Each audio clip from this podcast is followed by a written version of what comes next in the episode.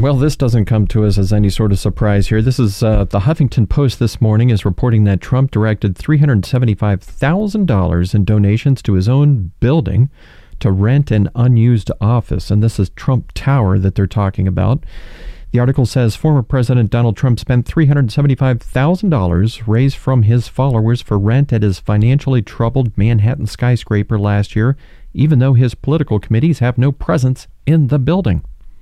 Now, this is coming to us from an ex aide, and the article goes on to say that uh, the ex aide's assertion was confirmed by a Trump Tower employee who screens traffic to offices above the floors that are open to visitors. When asked for permission to visit Trump's political office recently, the employee told Huffington Post that Save America and its related entities did not have offices there. It's all being run out of Florida, the guy said. oh, God. And the article says that after the 2020 election, the Trump Presidential Campaign Committee was reformulated to as the Make America Great Again PAC and continued leasing the space. So they've been doing this for a while, only now it's not used at all except to store campaign memorabilia. Boy, that's expensive, isn't it? To store campaign memorabilia, $375,000 a year. No one works at the office, it's all locked up. Oh boy. And and consider this folks, the $375,000 that Trump spent for the unused office space is more than the $350,000 that his Save America committee donated last year to Republican candidates running for office. Which is the purpose, the article says, for Trump raising money for his committees. so he's actually spending more on rent uh, to enrich his pockets at Trump Tower for empty office space, and that's more money than he actually gave to Republican candidates. Well, go figure that, folks. So, evidently, folks, Trump has had a little bit of difficulty here trying to rent space out in Trump Tower. Let's go back to May of 19. The State Department allowed foreign governments to lease luxury condos at Trump World Tower without congressional okay.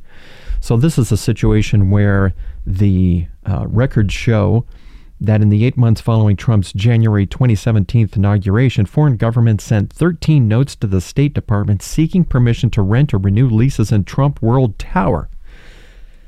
So they all scrambled there. We're talking about Iraq, Kuwait, Malaysia, Saudi Arabia, Slovakia, Thailand, and the European Union. They all got the green light from the State Department to rent a combined eight units in Trump World Tower and followed through with leases, according to other documents that were reviewed by Reuters and people familiar with the leases. So they all rush in. I mean, it's. It, I mean, what can you say about this? I mean, it's all. It's all on the level of a scam. They all rushed in to rent office space of all places, Trump Tower, right? While Trump was president. I mean, this smells bad. I mean, you just there's no other way to slice it, dice it, or chop it up, folks. I mean, it just looks bad. It smells bad because it is. And here's another article. This is coming to us for September 20th from The Hill. Trump Tower debt added to watch list as vacancies rise. The article goes on to say that uh, evidently the loan on Trump Tower is set to mature next year, which is this year, according to Bloomberg. It is reportedly part of the more than $590 million in debt the Trump organization has that is due within the next four years. And get this, folks, more than half of that money is personally guaranteed by Trump which kind of begs the question now with Mazar saying, hey, look, folks, you can't trust the past 10 years of accounting that we've done. You just can't trust it with the Trump organization. We're, we're not standing by it. How is all of that that money that's coming due that's personally guaranteed by Trump? How is he going to get new loans on this? I mean, traditionally, what Trump has done is he's renegotiated leases and if there's a problem with vacancies, he pays a little bit of a pinch in the interest rate. So he pays up. He's all right, you know, go ahead and charge me a little bit more interest, you know, renew the loan. But how are they going to do that with all of the accounting for the past 10 years being basically thrown out the window and him guaranteeing the loans? I mean, you've got to have some sort of an, a factual accounting basis to make a loan. We all know this, right? You can't loan, banks will not loan you money if you don't have a factual accounting that they can rely on. Now, where's this going to end, folks? I have no idea.